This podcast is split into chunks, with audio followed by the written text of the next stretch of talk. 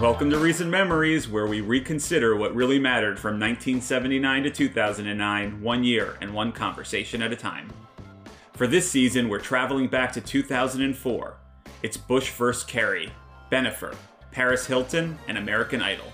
You've heard those stories before, so we're going to talk about the other ones. The title of this episode is Man Scream, and here's a story we wanted to figure out for history. In January of 2004, Howard Dean gave an impassioned speech to his supporters following a disappointing finish in the Iowa caucuses. That speech was punctuated by an unusually shrill call to arms that was quickly dubbed the Dean Scream. Within weeks, Howard Dean's once promising presidential campaign was over. Now, nearly 20 years later, it's time to ask what was the big deal? And moreover, are we sure it was a scream?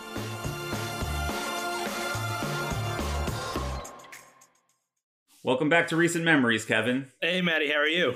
I'm doing well. Uh, I am excited to talk about Howard Dean, but I suspect that the real reason you wanted to do this podcast was so that you could talk about Senator Tom Harkin, Philip Rivers, and David Lee Roth in the same story, right? Yeah, I've been trying to work with all of them on like to do a joint cameo, but um, mm-hmm. where they can all say hi to me at once. That hasn't worked out, so I think this is the next best thing.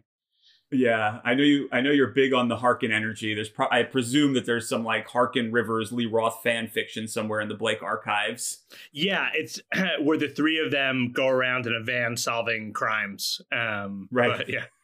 right. The Harkin boys, of yeah. course, of course.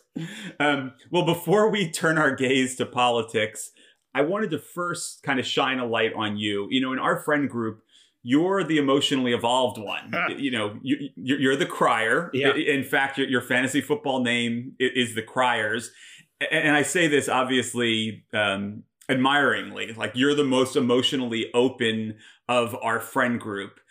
But how open are you really? I mean, specifically, do you ever scream? So, I mean, so we're gonna have to get maybe in the weeds about what we mean by screaming because mm-hmm. I, I would say by my definition no um, i definitely yell um, I mean, I really only yell at two human beings, my son and my daughter. Um, yeah. uh, but I don't think I've ever screamed at them. There's once where my son, when he was maybe three, smacked me when I was trying to put him in a car seat and I yeah. maybe screamed and he like got into a fetal position and then I cried and felt terribly and apo- and then apologized to him the entire drive to his nursery school but that's the closest I think to a scream that I've ever had. Um, I don't know if hopefully that distinction makes sense. It does. Yeah, you've hollered, you've yelled. Un- unclear if you screamed. We're going to get into kind of the uh, um, the anatomy of a scream shortly, but l- let's let's play this out. When I was kind of combing through my personal archives, I was brought back to uh, coincidentally this year, where which 2004, which I feel like was a big season for karaoke in our friend group. Oh yeah, big. And my falsetto I thought was funny and powerful. I would do Gimme Shelter. I would do the background singer and Gimme Shelter. I would even do Aretha. I did a lot of David Bowie. And that was a very high pitch sound. Like, do you consider that a scream? I think in rock and roll suicide david bowie's the, the mm-hmm. i guess the last mm-hmm. song on the ziggy stardust album there's a yeah. part where he says he, he, like oh no love you're not alone you're not I, alone yeah. I, I, think that is a scream um, yes because i think what we're trying to kind of tease at is that a scream is something more primal. Um, it's something that you, is irrepressible. You, you have mm-hmm. your faculties. A scream, something's broken, and your your inner most emotions are spewing forth in a way that's uncontrollable. Yeah. So when I was trying to conjure David Bowie at the end of that song, there was like a helplessness in my falsetto so maybe I have screamed then, um, but it, it, it's it's an approximated scream, like you're right. you're uh, screaming on cue on behalf of somebody else. It's not an authentic scream. Which what we're testing is whether Howard Dean's was a authentic or fabricated scream. Right. I was I was affecting a scream. I was kind of signifying a scream. That makes me makes me feel a little better. Obviously, you and I like to think that we're nice Jewish boys who don't scream the truth was Howard Dean was a good boy too, right? Like he, yeah, no, Howard Dean did everything that you could ask. He went to uh, boarding school in New England. He went to Yale. He went to medical school. He made a, a, a bucolic family practice in rural Vermont, uh, mm-hmm. taking care of Vermonters before rising to at least regional prominence as a progressive reformer as governor of Vermont. And then in mm-hmm. the 2004 primaries, kind of occupied the role of the champion of the left wing of the party uh, before it was dominated by Bernie and Elizabeth Warren. Obviously, it comes crashing down after he was the front runner in the 2004 primary for, I think, from the summer of 03 through the rest of that calendar year. I think he was the lead, but then obviously things fell apart in Iowa for him. Yes. Yeah. In in late 2003, he gets the endorsement of Al Gore, the former vice president, the former uh, Democratic nominee for president, arguable and winner in 2000. Yeah. yeah. Yeah. And then there's sort of like improbable um, Dean wave of momentum that, to your point, comes crashing to a halt in January of 2004 with the following sound. And then we're going to Washington, D.C. to take back the White House. Yeah! So that that's a strange sound, Matt. yeah, yeah. I mean, it's it, it's hard. It is hard to respond to, even hearing it now, almost twenty years later. So here's let's start. Let's get into it. Yeah. Is there something about that scream in particular? Is it about men screaming in general? Is it about the context? you know, what's going on? And then what does that scream mean to you hearing it now? Right. I think there's a problem in the quality of that noise that makes mm-hmm. it difficult to categorize, um, whether it's a yell, a shriek, or a scream. Um, it kind of straddles a lot of different buckets of mm-hmm. noises that people could make. Um, mm-hmm. And one thing that I kind of wonder is whether the problem was not that he made a noise, but he made that noise, and that it falls in that uncanny valley where if he were a better yeller, like if you had Robert Plant or um, David Bowie screaming, he might be president. It might just be that that sound is too odd for, for to elect him. Yeah, it's it's kind of like when you see celebrities or politicians throw out the first pitch at a baseball game and it's ungodly, awful, and pathetic, and you realize like, no, you're you're capable of doing things with your body, but that motion in that milieu is unnerving. I, I, actually think so because I also think to some degree, if that sound is a gateway for the audience into Dean's interior life, is what is that saying about him that he made that noise? Like, do right. you want someone who's the commander in chief to have that inside of him?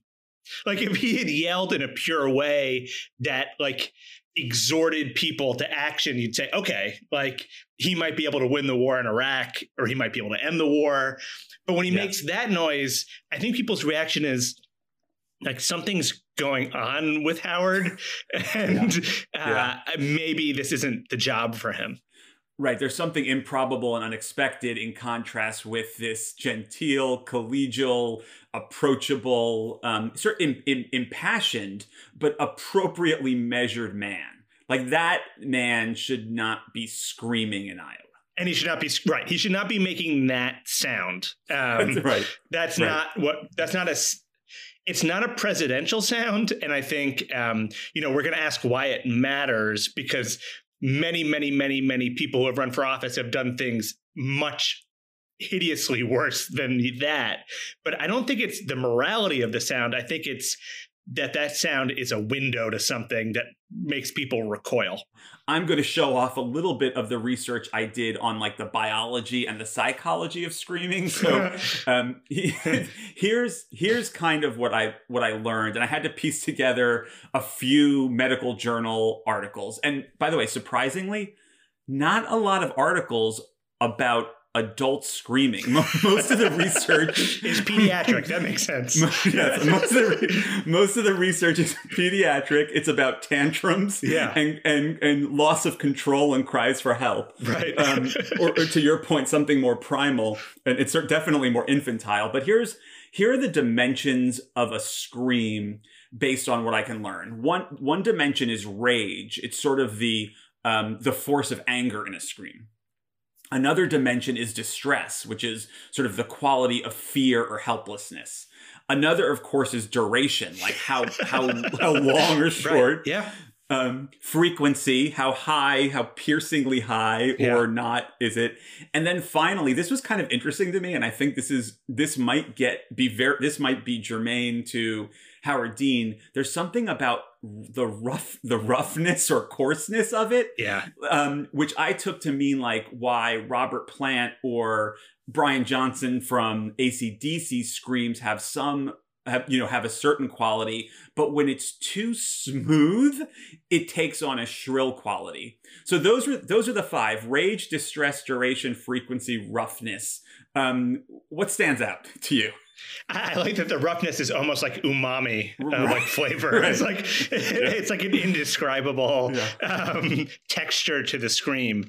No, it's interesting. I think you know my four year old hasn't totally aged out of this. So I think I'm going to start plotting Mhm. her tantrums on these metrics. I might uh, just for the purpose of science, and maybe we can juxtapose that against Howard Dean. I'm sure she will appreciate that when she's on the uh, therapist couch uh, 20 years from now.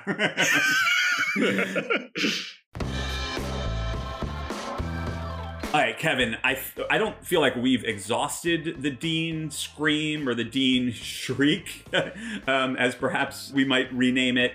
I feel like it's our moment to try to understand how men screaming in other media or context functions. Um, like like literally sonically, um, psychologically, and culturally. So the the, the first um, the first context is music. It's probably like the richest category that we can that we can visit. And there are so many famous songs that have men screaming in it. I, I put a list together of like almost ten, and I want to talk about them in in the in the context of the five dimensions I talked about: rage, distress, duration, frequency, and roughness. Okay. Uh, yeah. Um. Wh- what? What? Where do you want to start? I got a great list here. Where do you want to start? So uh, the one that jumped out at me was when I was driving when we were driving to college my senior year. It was me, Judd, and my dad. Mhm. And Judd made my dad listen to um, the Nirvana uh, Unplugged album Mm-hmm. um, and tell ask how passionate he thought uh, Kurt Cobain was and where did you sleep last night.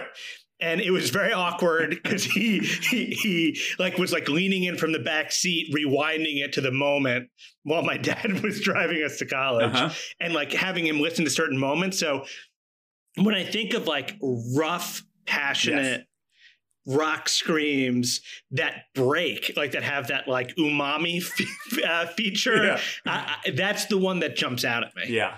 So that's a great vocal performance. To your point, high roughness and Yeah. and a combination of rage and distress, like high rage, medium distress, and by the way, is able to sustain it for a long duration. What I will say is, compared to other rock stre- screams, the frequency of that scream is not as high. It's a little clammier, and you know, it's, it's sort of like a mid scream. You know, It is, but to some degree, I think the quality of that scream, the authenticity of it is that it breaks and it is clammy. So if you were to compare that to like Bon Jovi's Runaway, yes. You don't believe it. There's any real emotionality behind Right, it, so- like that she's running away. He doesn't care, Right. Right? Um, it's it, it, it's 1986 in Perth Amboy, New Jersey, and some girls running. Like that's all you know. Right. Um, it, it, there's no pain or hurt. Where um, one is a scream, right, and one is almost a musical note. Right. It's just different. Right. So I, I, a little bit take issue with that, although I have to confess that the first time I heard Runaway, I assumed that the sound that Bon Jovi makes that I'm calling a scream was a synthesizer. Like it didn't seem Yeah, well that's my point. Yeah. It didn't like, seem right, it, it, didn't seem I, I I know that I'm, I'm validating your point. It didn't seem possible that a human that a man could make that sound and make it last as long as it does. Right. So there you're understanding about something about Bon Jovi's physicality mm-hmm. rather than his emotional point of view.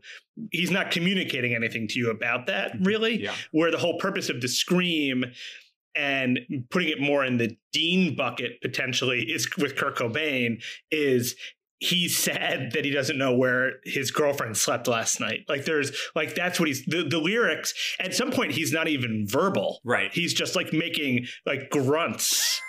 Like so uh, there's just something different being communicated but and probably mother with john lennon similar yes yes for the for the for the benefit of science though i do want to plot bon jovi's which i would describe as low rage low distress, incredibly high duration and frequency, and almost no roughness.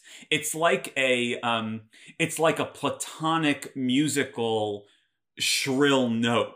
but but also but right. also beautiful. Also kind of beautiful. It's beautiful. It's like he swallowed a flute. yeah, yeah. He swallowed a flute. Right. It's like, it's like he ate Ian Anderson from Jethro Tull. That's right. Um, okay, I'm I'm gonna I'm gonna suggest one that I know is near and dear to your heart, which is David Lee Roth in Running with the Devil. Talk to us about that one. So I don't know if we'll have the ability to play this on the podcast, but I hope listeners find on YouTube where David Lee, where they strip away all the other instruments, all the other mm-hmm. noises, and just have him screaming. Mm-hmm. It is um, pure gibberish. It, it is pure joyful nonsense. Um, but in some ways is primal in a scream. Like if you were woken up in the deepest sleep by a robot. Yeah like that's the noise I think you would make. or, you know, just like confusion. I don't know if you can plot confusion in your metric. Yeah. But David Lee Roth sounds like more confused than in distress or in anguish. Yeah. So obviously, um, not qualified to diagnose David Lee Roth, but it to hear the the voice the voice track only version of Running with the Devil is to hear um, like a schizophrenic having very um, short bursts of distracted conversation between the personalities. um, yes. Culminating not in rage, uh, not, maybe not distress. And these are not high duration screams either. I would describe these as more of a yelp. It is a higher, yeah, no, a higher frequency yelp, is what I would call it. I think you're hitting on something. I think that if you you know, I lived briefly in Portland, Oregon, where there's a big uh, kind of there's a big homeless population of people muttering to themselves. Mm-hmm. I think if you waited long enough, somebody would independently sing "Running with the Devil," yeah. having never heard it. Right. It would just be the sounds that they made spontaneously while coming off their crystal meth high or whatever. Like you would just hear "Running with the Devil," like like the monkeys typing Shakespeare. Yeah, yeah. This is the uh, this is the uh, infinite Portland Lee Roth uh, theorem, like the infinite yes, monkey yes. theorem. First postulated here. Yeah, yeah. yeah. If you have an infinite number of Portland Portland vagrants, one of them will eventually sing "Running with the Devil." yes, um, we already talked about Bowie in in Rock and Roll Suicide. I want to get to two other iconic screams before we pivot to film. Um, one, of course, is Joe Cocker in With a Little Help from My Friends, which many people our age remember as the opening song to The Wonder Years. That is an iconic scream. How would you describe it? So I, it sounds like he's screaming for somebody. Like someone else wrote that song. Yes, obviously, obviously, I'm not giving anything away, but um, I wonder if there's like an emotional distance between Joe Cocker uh, and that scream because he's like mimicking someone else's words because it's very pleasant sounding Yeah. to me, but it doesn't convey any emotionality. Yeah, high roughness. But to your point, uh, when you were talking about Bon Jovi, Joe Cocker's voice was always kind of in and around that scream. So it almost sounds like the it almost sounds like an instrument more than it sounds like um, more than it sounds like a spontaneous vocal emotional response to anything. So there's not so Correct. right, no rage, no distress, high duration and high frequency. But I, to your point, because it's a cover song and because that was just Joe Cocker's voice, um, not unnerving in any way, quite beautiful. I totally agree. The last one, I think I place similarly to Bon Jovi's, but I have some thoughts on this. Uh, it might be the most impressive, which is Steven Tyler on Dream On. The quality of this scream is interesting to me because, unlike on Runaway, where Bon Jovi just hits a note, nails it, and keeps like his foot down on the pedal, Steven Tyler keeps going higher and higher and higher. Like, so that the alarm is getting sounded. Does this feel like more of a scream to you than Bon Jovi on Runaway? It seems like a more complex note to me, um, but I put it in the same camp as the Cocker Jovi screams. um, like it has more variation to it, Yeah. but I'd be surprised that if like I sat down or if anybody sat down with Steven Tyler and said, What's the point of view of the protagonist in the song that leads to this screaming that you'd hear anything cogent in response? Because there's not a direct like emotional connective tissue between like the thesis of the song Right. and the noise that's being made. Right. You think it's like purely decorative or superfluous. Correct. Yeah, yeah, that's perfect. Yeah, purely decorative. L- let me pose um, a hypothetical to you. Do you think that there are alternate versions of Dream On where T- Steven Tyler tried the same thing, but the duration of the scream was very short, and uh, by virtue of that, it was so unnerving as as to like hurt people's ears? Like, is there some, like is there is is there something about how long he carries it on and how decorative it is that makes it work? Whereas if it was just that for like three seconds for like the yelp that Lee Roth gives, like glass would break and people would weep. It's definitely it's definitely possible they would like interfere with like their recording equipment and they had to they had to change the duration. Yeah. Yeah. So here's what's interesting to me. In roughly 10 examples of high variance male screaming, all of it we find to be relatively pleasurable. Like none of these men were canceled. They all got famous on account of their screams. Um, I think there's something about screaming in the context of song that is clearly not just acceptable, but celebrated, right? Yeah, for sure. I mean, uh, screams are clearly context dependent, as we've talked about in the previous segment. Um, I don't know if at the end of you know Kurt Cobain slobbering over himself, you'd then say like, "Can you talk to us next about fiscal policy?" Like, it's clearly like, um, or you'd want him to like do that in a business meeting. Yeah. It, it, you know, it's a question of where are we okay with that degree of emotionality or or decoration. Right, right. Okay, so let's let's pivot to like the sister medium of music, which I, I think is film. So rather than talking about screams in horror, I wanted to talk about screams when when they're used comedically and try to understand them. And I, I thought of three famous examples that I think you'll remember. The first is Jim Carrey screaming in Dumb and Dumber when Seabass barges into the to the stall. of course. Right. right. And that for you know he's going to have a meeting with Seabass that's going to be sexual, Right. And, and that, Right. yeah, Right. There's a man love rendezvous, which is I think is what's written on the wall of the stall, Yeah. and unwittingly, uh, Lloyd Christmas. Uh, is there at the exact right time. Now, in that moment, if you'll remember, um, Lloyd is able to like knock out, I think unintentionally, Seabass to save himself, but then instantly cowers in the fetal position in the corner, sucking his thumb. What, Right. what does that tell you about this that scream in film? yeah. It tells me that Jim Carrey's a genius. Right.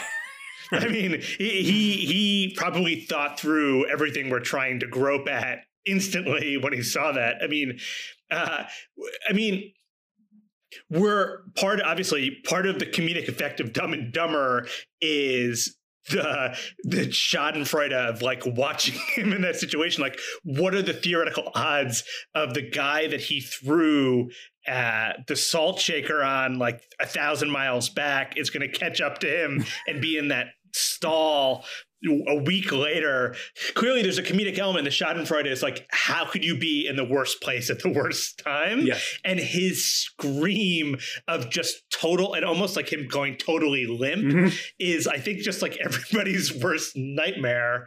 Um, so uh, his ability to kind of capture that physically and sonically makes him a genius. Yes. N- no rage in that scream. Extraordinarily high level of distress.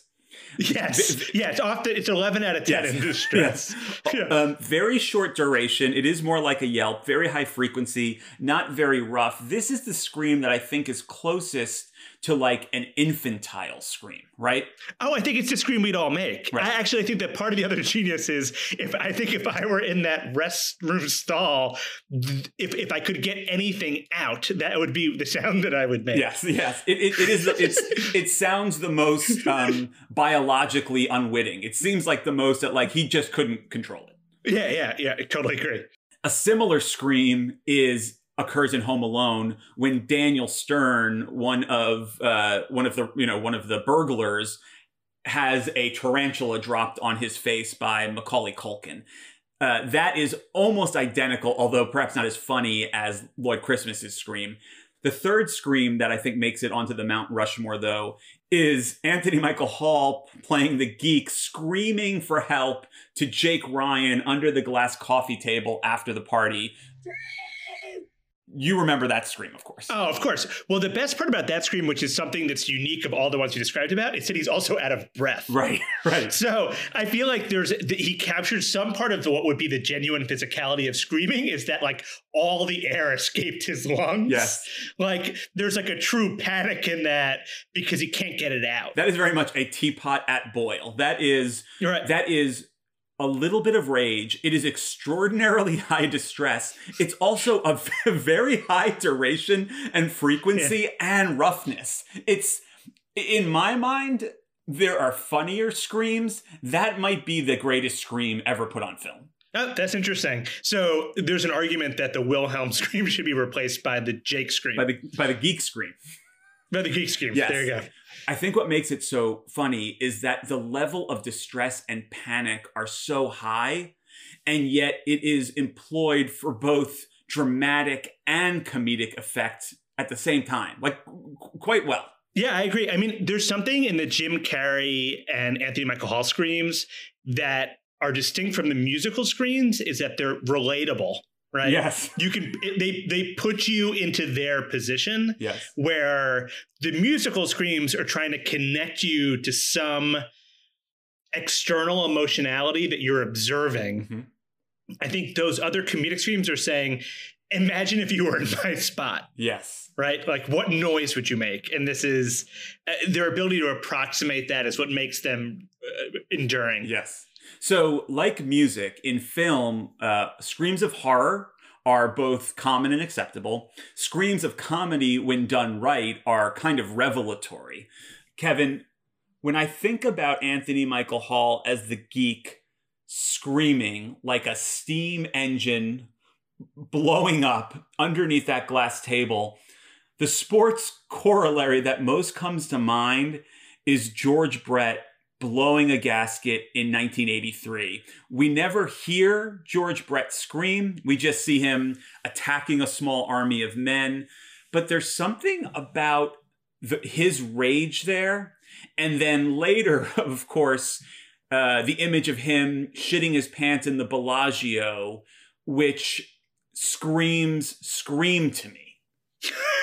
Yeah, well, it's something that's uncontrollable. There's a physiological release, whether it's Brett in the Bellagio or Hall underneath the glass table. It, it, it can't be held in, it has to come out. Right, right. The body's not going to hold that in. Right. And specifically, like the Brett Pine Tar incident, it's not Bon Jovi scream and it's not Howard Dean yelp or shriek. It is like it is the teapot boiling over in distress and rage. It's it's closest to the Michael Hall. It's closest to the Geek Scream, I think. I think that's right. The sport that I was able to find the most YouTube footage of men screaming was football. And I, I will say, the evidence is scant across all sports, but I wanted to focus on NFL quarterbacks because they're sort of like the leading men, like the political candidates in the world of sports. And I was able to find three short moments of NFL quarterbacks screaming. And I wanted to get your take on what you think each scream means. The first one is Phil Rivers screaming.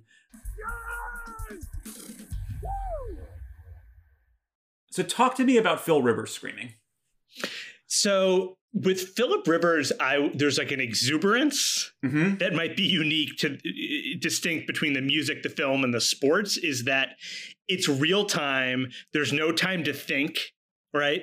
It is his reaction at the time, probably not remembering that he's mic'd up, but Philip Rivers is like boyish exuberance. Mm-hmm. It's so boyish that it has like a prepubescent quality to it. Mm-hmm, mm-hmm. Um, I don't know if he could yell that way in the huddle. It's like him Right. watching the play. It seems almost private, like just his excitement about what happened. Right, that was his inner monologue coming out. It, Philip Rivers, of all of the quarterbacks we're going to list, made the most sense to me because number one, he's a famous trash talker. Like he Yeah. loves talking shit to other teams and the refs. Uh, number two, he has an unconventional throwing style. So there's something, you know, having unconventional physicality makes sense. Like and then the Rico Dynamite type like, release. Right, like the great Rico Dynamite. And then finally, I think Phil Rivers has like 23 children. So I just feel I just feel like he's constantly around screaming. Yeah. So it, Yeah, ma- it I- made sense to me. Yeah, there was a, there was an innocence to it that uh, reflects his background. Yeah. So the next quarterback, it made less sense to me, and that's Ryan Fitzpatrick. For whatever reason, Ryan Fitzpatrick is burly. He's got the beard. So the tape we have on him throwing a touchdown and squealing was surprising and shocking to me, but not unbelievable.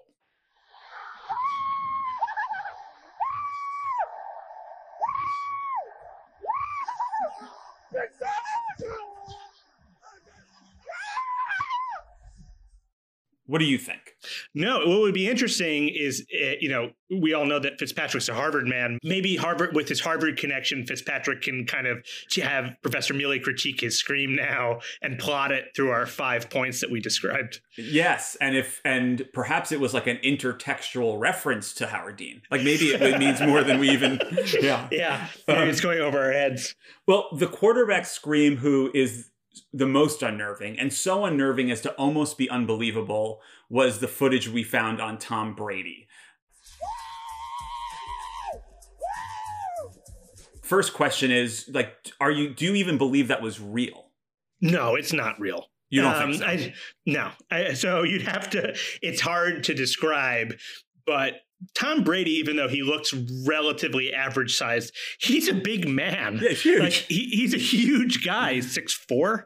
Mhm. Um, the sound looks completely disembodied is the best word I can use Yeah. from from from a fully grown highly trained athlete showing their exuberance it's not boyish in the way that Philip Rivers is, and it's not schoolgirlish the way Fitzpatrick's is. It's just clearly not from his mouth. Right. So you're implying that it's either a simulation or perhaps more likely it's Belichick propaganda.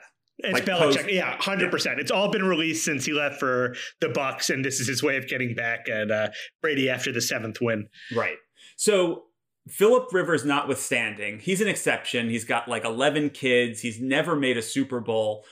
Do you think a star NFL quarterback can credibly scream, squeal, or shriek in the huddle or on the field and still maintain the locker room? Or is it a problem? My instinct would have been decidedly no, but the fact that the only things that we can find on the internet are evidence to the contrary give me pause to my conclusion. Yeah. And maybe there's like a subculture of shrieking within professional football that's unique because none of them were the deep guttural or self-contained noises you'd expect from like people engaging in maybe the most masculine possible pursuits. All right, Kevin, we've waded as deep into like the kitty side of the pool as we can. I think the water's getting, you know, up to our eyeballs, as is now custom on recent memories. Let's time to bring in the expert, Kevin, okay? Yeah. And uh, for today's pod, we're so lucky to have Nicco Mele join us. Uh, Nicco is the managing director at the Draper Richards Kaplan Foundation. Before that, he was a director at the Shorenstein Center on Media, Politics, and Public Policy at Harvard. And Nicco's founded technology companies, worked on political campaigns, and was a media executive even at the LA Times. So we've got the right guy, and he's published, you know, he's been published widely, including an international bestseller, The End of Big How the Digital Revolution Made David the New Goliath. Nicco, we cannot thank you enough for joining us on Recent Memories. Welcome. Hey, it's a pleasure to be here, guys. If you wouldn't mind, help us level set on the 2004 sort of political moment. What do you remember in maybe late 2003 and you know leading up to the Iowa caucus about the Dean campaign in the field? Sure. So you know, I was living in New York City and uh, had a computer job, and uh, you know, we were going to war with Iraq for so-called weapons of mass destruction, and I was draftable because I was young, and I wrote code, and they're coming for the coders first these days in the draft. Right. So I was like, screw this, and um, you know, I had lived in DC and kind of been at the periphery of politics and loved it.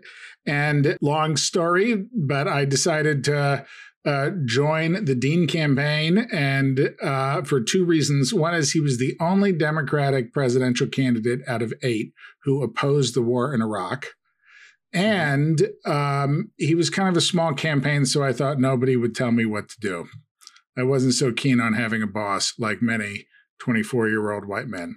And, you know, I joined the campaign shortly after what they call the DNC winter meeting, where uh, Dean gave a speech paraphrasing uh, and repeating the late Paul Wellstone's I want to know what happened to the Democratic wing of the Democratic Party, where he basically lambasted all of the, you might say, moderate or conservative Democrats' points of view on everything from corporations and healthcare to uh, the war in Iraq.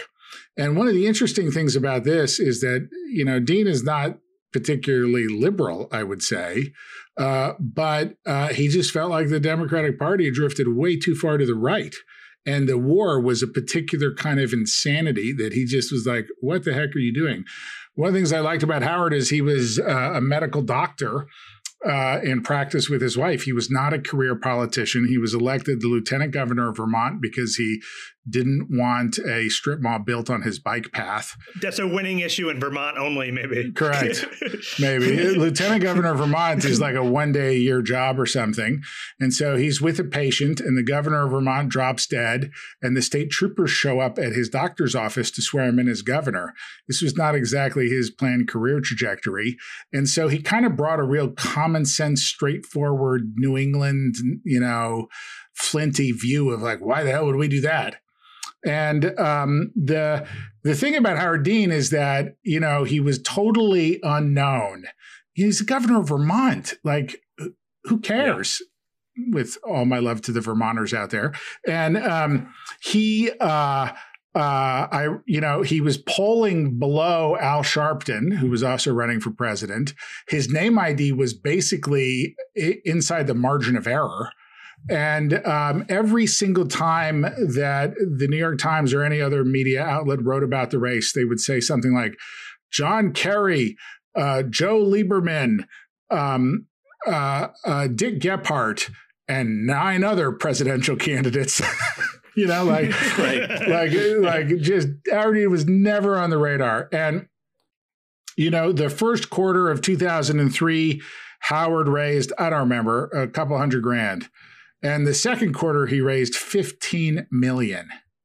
Hmm. And that was shocked the establishment. Like John Kerry raised half that and he was the front runner. And in the so-called money primary, the amount of money you raise is supposed to be how viable you are. And so basically the media and the established Democratic senators just completely ignored Howard Dean. And suddenly he has twice as much money as everybody else. And they're like right. shocked. He was the only presidential campaign that year not headquartered in Washington, D.C. He was in Burlington, Vermont. And suddenly, literally overnight, he is the front runner for the Democratic nomination. And this was a shock to the system. So why don't why don't you then catch us up to what is happening in like the very weeks before Iowa? So basically, July 1st, there's this political earthquake where a guy no one's ever heard of suddenly is the front runner. And yes. what follows in the next 90 days is the cover of Time and Newsweek, which, by the way, in those days were important things. And um, and suddenly Howard Dean is everywhere on every show, on every. He's like the guy. And we had something called the Sleepless Summer Tour, where we had uh, tens of thousands of people showing up for rallies with Howard Dean all over the country. And um, uh, uh, and everybody basically thinks Dean is going to win. He has so much money, so much media coverage. People seem to love him. He seems really unbeatable. And then he comes in third place in the Iowa caucus. Another total shock to the system. Now, anyone who'd been paying attention to both public and private polls in the last three or four weeks saw saw that coming he was dropping like uh, dropping like a dead weight in the polls, and that's because everybody else running was running was attacking him. Right. I mean, they came after him on every single thing imaginable. Everybody did. So rather than, you know, John Edwards attacking uh, uh, John Kerry, both John Edwards and John Kerry attacked Howard Dean. Everybody came after Dean with the long knives, and that had its effect at the end of the cam. At the end of the in, at the end of the open season there, right before the Iowa caucus, and so. The curious thing is that going into the Iowa caucus, most Americans hadn't been paying any attention to the polling and probably thought Howard was going to blow everybody away and be the nominee. But we at the Dean campaign and many others paying close attention knew this was going to be tight and Howard probably was not going to win it. I remember a conversation about whether or not he comes in third or fourth place, which is pretty depressing given the wild ride we'd been on. Did you think it was salvageable? Like if that happened, oh yeah, if that oh, happened yeah, yeah, and yeah, you came yeah. in third, you have New Hampshire in a week or two. Did you think show was over? You got lots of options. We even if we had lost Iowa, we had more money than anybody else, and uh, Iowa was never a great state for us. Howard had, while governor, he was the longest serving governor of Vermont for 12 years. And during those 12 years, he had regularly driven up to uh, to Canada to be on a, a, a public access TV show in Canada about politics, and eh, you know I think in in Toronto I believe, and he. Um, so there's like 12 years of videotapes of Howard having opinions about everything under the sun, including the Iowa caucus, where he had the memorable line, which may be apocryphal because who knows if I remember right or not, which was uh, choosing the Democratic nominee in Iowa is like choosing the Republican nominee in Harlem. And uh, I remember they took out somebody took out an ad attacking us for that all over Iowa. right. So, um, yeah. so basically, you, you, could lose Iowa and you weren't dead. It was not like everybody who doesn't pay attention to politics thinks it's Iowa or it's nothing, and that's just not the that's not the reality. So so we were going into Iowa knowing we are probably going to lose, but that we still were really well positioned going forward.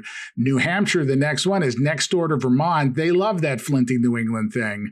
Uh, we had a really strong operation in New Hampshire. And I think we were feeling pretty good. To the extent that you can kind of project yourself into that room in Iowa the night of Dean's speech, like what's the vibe what's the context like what's tom harkin whispering to him like what do you know about that evening before the screen i don't know a ton i was in the campaign headquarters in burlington watching it on c-span Um, and I had never seen a caucus before. And watching it live on C SPAN was frankly shocking. Like, this is how we do it? Really? Is this actually yeah. a good idea?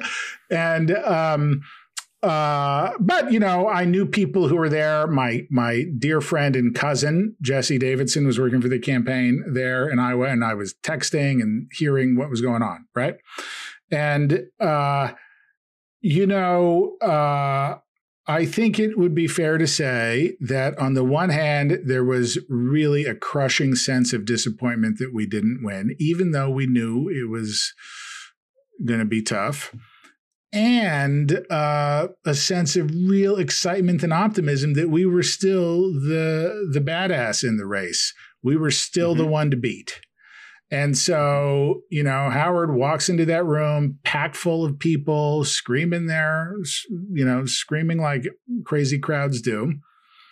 Uh, now, he knew, presumably, I mean, I wasn't talking to him, but presumably he knew that most Americans hadn't paid attention, uh, uh, and and so they were going to be shocked that he had lost, and that meant that his speech that night was going to be televised, and like most American, you know, it's conceivable more Americans were going to watch his Iowa concession speech than his first inaugural speech. You know, like everybody's really surprised he came in third when he'd been the clear frontrunner for so long.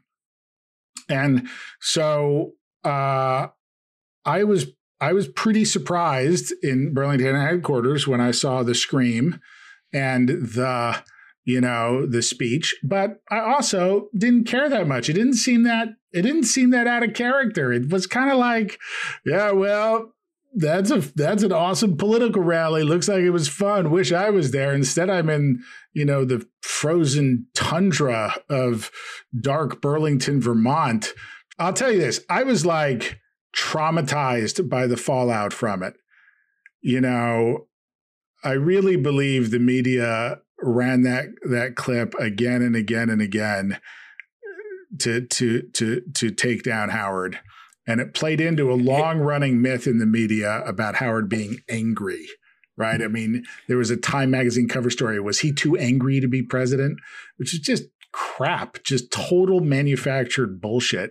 And um, I also, uh, uh, because I was like traumatized by it, I didn't watch it. That I didn't watch it for like a decade. And then I was teaching my class at Harvard, and it it came up, and I pulled it up on the screen on YouTube and played it for everybody. And I really had this like knot in my chest. I it was like it really was almost like I don't want to, you know, it's just traumatic for me. And I watched it. And I was like, "That's it." that right. that's all it was that's nothing it really right. it was like it is so spectacularly bland in retrospect that you got to wonder what the hell is going on so you're speaking to nicco the actual quality of the scream. Um, before you joined us, Kevin and I circled what I have loosely defined as the five dimensions of a scream, which are rage, distress, duration, frequency, and roughness. Okay. It, having listened to the Dean noise, I, will I'll, I'll hold back on defining it. Um, no, no rage. No, there's no rage in there. There's not a lot of distress. It's a very short noise. um, it's it's not you know it's not a super high frequency, although it's higher than normal, and it's not especially rough. So I guess my first maybe I should have started here, Nicco. Is do you even agree that it is a scream or is it more of like a yelp or a shriek or a hmm. holler? Well, I have not done the truly impressive research and consideration and intellectual lift you have in examining the varieties of screams and utterances in the American experience. So I, I don't feel particularly qualified to describe or or or or pigeonhole it specifically. Uh, Scream does seem pretty excessive to me. I think Dean's Scream rhymed and people like that rhyme.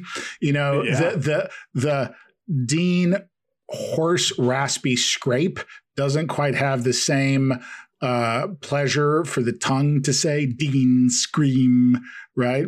Mm-hmm. Uh, and and so I, I, do think it probably does not rise to the to the admittedly low bar of a scream, but it is. Uh, but it sounded better to call it the Dean scream. Kevin, you you had even wondered if there's an element that the scream felt um, handled or prepared. Nicco, is there anything in your experience that would indicate that this was sort of a like a practice holler, or or was this like the genuine emotion of an impassioned uh, candidate? Absolutely genuine emotion of an impassioned candidate. Howard always was real. He was like incapable of practicing. And it was totally you you get what you see. And that that is certainly the scream was just Howard feeling the room. Are we all reading it wrong and should we revisit like the the 538 mini movie mini documentary and say no it was not this speech that ended the campaign? The speech in and of itself did not end the campaign. There were some meta dynamics at work one I mentioned already, which is that everybody else had the long knife. All the other Democratic presidential candidates had the long knives out for Dean. I mean, they, it was just brutal and merciless. Uh, another thing at work was I really do believe the mainstream media was also brutal and merciless and did not do its job. I think that, in my view, that was in part because they were humiliated uh, by the manipulation uh, that he that, that Dean was calling out the way Bush was manipulating the media on weapons of mass destruction, and they were further humiliated that they didn't see him coming, that the internet kind of disrupted the media's stranglehold on the process, and uh, and I think the media, and I'm talking about mainstream media, major news outlets, in some ways saw him as the enemy, right? That he embodied the threat of the internet, the threat of disintermediation, the threat of outsiders not from the Acela corridor. Like mm-hmm. he embodied that. And so the first time there was weakness, he lost, then they were going to humiliate him to no end. And, you know, America loves a winner and hates, they also love an underdog, uh, but they hate humiliation. They hate humiliation. Americans hate humiliation like I said earlier, Howard must have known that like more people were going to watch that speech than anything he had done thus far. And, you know, that's a moment to win and to, to that, that's your comeback moment. That's the moment to really take it up a notch. And uh, rather than speaking to America about why he should be president of the United States, he spoke to the room and you can see that at the way he will not, he doesn't make eye contact with the camera. And some days I wonder if that was intentional. I mean, I love Howard. I wish he was president. I think the future of the country would have been better and different. So I'm going to try to bring you to our to our more eccentric thesis. Um, so let's same context, but you somehow were able to replace that sound with pick your favorite musical singer scream David Bowie gives that scream. Robert Plant, John Lennon, Joe Cocker gives that yelp in a way that's just sonically pleasing. Any different outcome? Well, if he was like sounded more like Cat Stevens or something? Sure. Or, yeah, or Isaac Hayes? Yeah. It's just like if it wasn't whoever you'd like, you could choose. Well, there is something very strange about the noise itself. I think I think you guys I think you guys are uh, I accept I accept your argument that it's a very strange noise that's hard to qualify or describe because it's not really a scream, but what is it exactly? It has a distinctive character to it that lodges in the brain and uh, it would be very interesting. I mean, Robert Plant, there's a there's an image for you. You know, it'd be very interesting. Nicco, uh, th- first of all, thank you for your time. I uh, I'm going to leave you with one last question. It's not rhetorical, but if you don't want to answer, I also respect that. Um, as a as a part-time Vermonter, my family and I live in Vermont part of the year. Um, I desperately wish uh, Howard Dean had been our president if in 2016 he ran in Hillary's place, the Dean scream never happened. But in 2016, he gives the same speech while getting a $500 haircut on a windsurf board. is, is he our president? Absolutely. Uh, bar none. Like Howard, Howard was, you know, Hillary and Trump were uniquely suited to each other that the only the only Democrat in America that Trump could beat would have been Hillary. And probably the only Republican that Hillary could lose to would have been Donald Trump. So, you know, full stop. Thank you for for validating the dream. Nicco Mele, thank you for joining Recent Memories. It was a pleasure. For those of you um, listening, if uh, if you want to read more of Nicco's writings, you can probably find his books on Amazon or the bookseller of your choice. Sign up for my Substack, nico.substack.com, where I rant about politics mostly. There you go. Nicco's got a Substack, and uh, if you're extra lucky, you can um, apply to uh, Harvard Graduate School and maybe, maybe get him as your professor. um, thank you again, Nicco, for joining Recent Memories. Really appreciate it. My pleasure, guys. So, so Kevin, uh, Nicco, uh, he humored us. He took our uh, sort of asinine questions pretty seriously. It was pretty generous of him because I probably had to fight his instincts on on answering some of those questions. So Yeah. it was very kind of him. Yeah, and he was also very generous with his uh, implication that my scientific research was fairly deep. If he only knew how Yeah. how little. Yeah. So why don't we then circle back to like the dimensions of a scream again to maybe like deconstruct when and by whom and in what context it's acceptable. So men screaming in rage n- never acceptable. Uh, like less acceptable now than ever before, but never acceptable. Not acceptable, but psychologically consistent. Yes. Like, yes. yeah, culturally sanctioned, but psychologically understood is the way that I'd put it. Right.